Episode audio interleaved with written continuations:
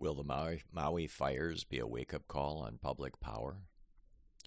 Following the tragic and perhaps criminal fires in Lahaina, the state of Hawaii should purchase Hawaiian Electric, the sole provider of electric power to the state, and run it as a publicly owned utility.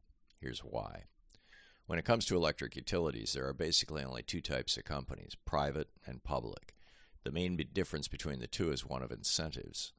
Private companies owned by shareholders have a singular primary goal to make money. Every action they take must be scrutinized in the light of their impact on profits, because if profits aren't maintained at a level acceptable to the shareholders, the senior level of management is looking at being replaced by people who will prioritize profits. Public companies owned by the governments representing the people they serve or run as co ops and owned by the consumers themselves also have a singular primary goal serve the people as well as possible.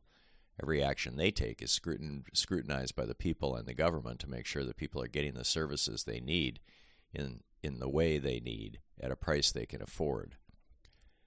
Private electricity utilities not only cost their customers more and generally provide poorer service, but they also have such a long history of ripping people off to increase profits that every state in the Union has had to create a regulatory agency to control their worst impulses.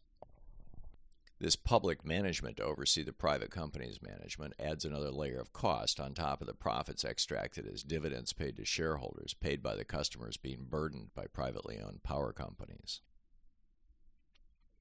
Hawaiian Electric is a private shareholder-owned for-profit corporation, much like California's PG&E.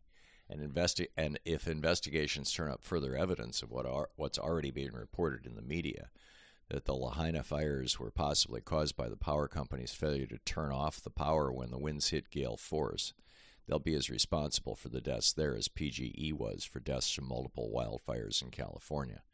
Those deaths caused PGE mil- billions. This is part of why the company's shares right now are in the toilet, trading around $13 after years of bouncing between 30 and $40. The market is anticipating lawsuits like the ones that bankrupted PG&E. A half dozen have been filed against Hawaiian Power, including a class action, driving down the share price, making now a perfect time for the state to buy out the company.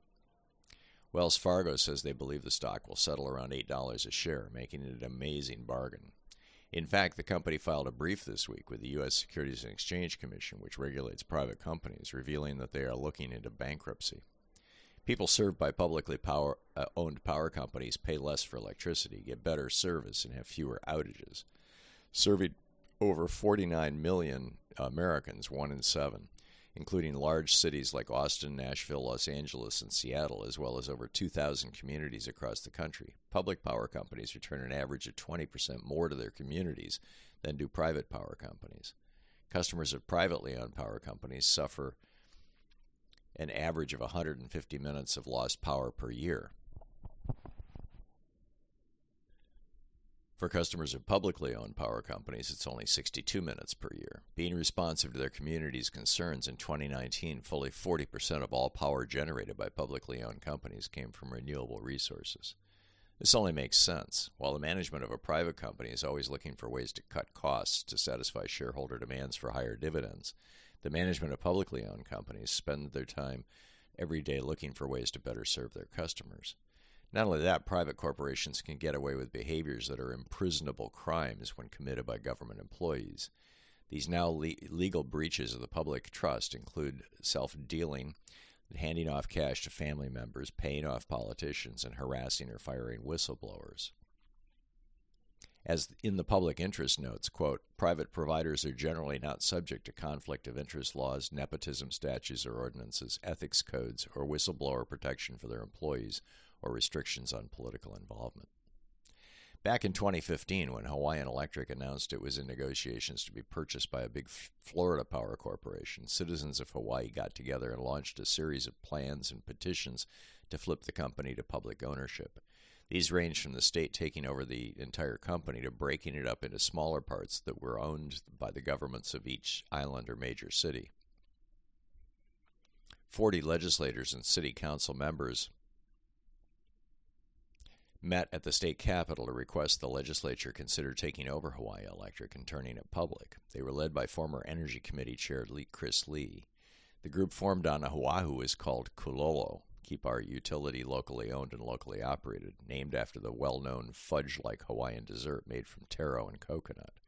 City Council Chair Ernie Martin put forward the resolution to the city for a feasibility study.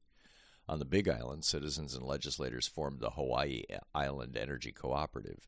Its members included some well known names from the area Richard Ha of Hamakua Farms, State Senator Russell Ruderman, and Department of Hawaiian Homelands Commissioner uh, Wallace Ishibashi.